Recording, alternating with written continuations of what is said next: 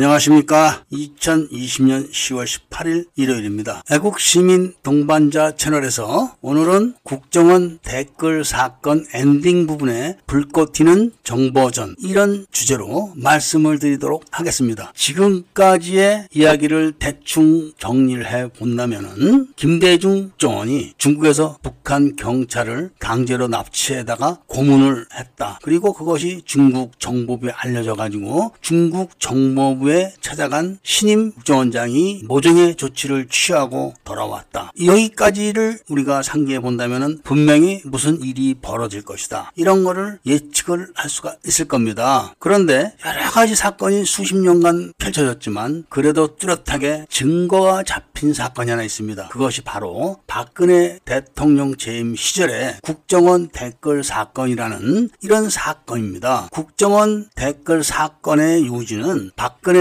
대통령이 대통령 선거 당시 국정원이 개입을 해서 댓글로 여론을 조작해서 박근혜 대통령이 당선됐다. 이런 게 요진 겁니다. 그리고 그 증거는 국정원에 재직했던 국정원 직원이 민주당에 제보를 했기 때문에 명백한 증거를 갖고 있다. 뭐 이런 것이죠. 지금에 와서 되돌아본다면은 드루킹 사건 등 여론을 조작하고 댓글을 소프트웨어나 이런 하드웨어를 이용해 가지고 어마어마하게 조작했다는 것은 밝혀졌지만 그 당시는 그런 걸 몰랐습니다. 그리고 북한과 중국에서 엄청난 댓글 부대들도 가세를 했다는 것은 지금은 알고 있지만 그 당시는 몰랐습니다. 지금에 와서 본다면은 그 당시 국정원 직원이 민주당에다가 댓글 조작을 하고 있다. 국정원에서 이런 걸 신고는 하면서 왜 김대중이가 중국서 북한 경찰을 불법으로 납치를 해다가 안기부에서 고문했다. 이런 거는 제보를 안 하는지 그게 참 궁금합니다. 이런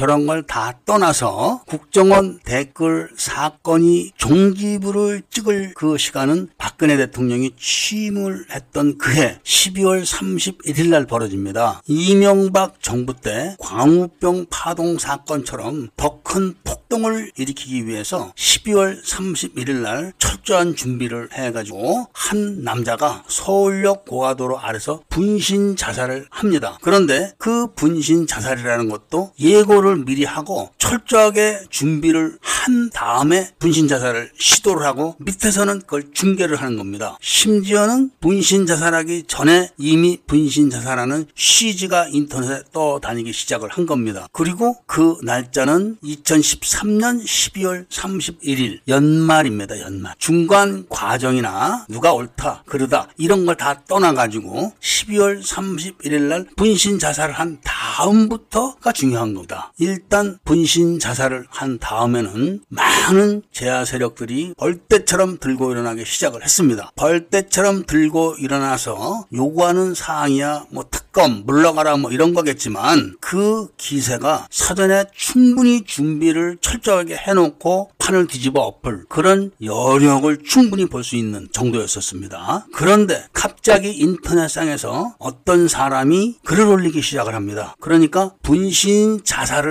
하는 거를 목격을 해가지고 경찰에 신고한 사람에 대한 이야기가 올라오기 시작을 하는 겁니다. 경찰에 분신 자살자를 신고한 사람은 그동안 분신 자살만 다섯 번을 신고했는데 그 다섯 번이 모두 다 시국에 관계된 사건이었다. 이렇게 이제 시작하는 거죠. 그 내용이. 그러니까 저쪽에서는 반박하려다가 너무나 완벽하게 제보를 인터넷에다 해야 되니까 반박을 제대로 못했습니다. 그런데 그 유명한 JTBC가 바로 그 신고자를 인터뷰를 했었습니다. 이 방송을 들으시는 분들은 모두 다 아시고 계시겠지만 JTBC는 중앙일보사 소유입니다. 그러니까 중앙일보사로 도망쳐온 북한 경찰을 안기부에 넘겨주고 그 혜택을 받고 있는 중앙일보사 소속의 JTBC가 공교로운 건지 아니면은 다 짜고 한 건지는 몰라도 그 신고자를 인터뷰를 해서 방송에 내보냈습니다. 지금이야 JTBC가 어떤 방송사라는 것을 다 알고 있지만 그 당시는 몰랐었습니다. 많은 국민들이. 그러니까 시국과 관련해서 분신 자살을 한 다섯 명을 한 사람이 계속 신고를 했던 것입니다. 그러니까 그러니까 그 다섯 건도 모두 다, 다 기획적이라는 것이 여기서 드러난 겁니다. 인터넷에다가 정보를 계속 올리는 그런 행위에 대해서 이 분신 자살을 했던 측에서는 댓글을 제대로 못하게 되는 상황이 발생하죠. 최종적으로 분신 자살한 사람에 대한 신원을 공개를 했습니다. 그 사람의 거주지, 그 다음에 그 사람의 직업, 그리고 그 사람의 채무 상태, 그리고 신용불량자라는 이야기까지 하고 대가를 받고 그런 행위를 했다. 이렇게 까지 인터넷에 글을 올리고 사라졌습니다. 그런데 그런 사실이 모두 다 사실로 밝혀지면서 분신 자살한 사람을 사회장으로 장례를 치르기로 했던 계획이 백지화되고 그 즉시 장례를 망월동에다 치르고 민주 열사 칭호를 붙여주고 끝냈습니다. 그렇게 함으로 인해서 국정원 댓글 사건을 갖고 2014년 1월 1일부터 대규모 시위를 하려고 했던 그런 기획이 무산된 것이죠. 이것을 공작이 아니라고 누가 장담을 하겠습니까? 지금이야 많은 일들이 드러나서 그렇구나 하겠지만 그 당시에는 드루킹 사건이라든지 중국과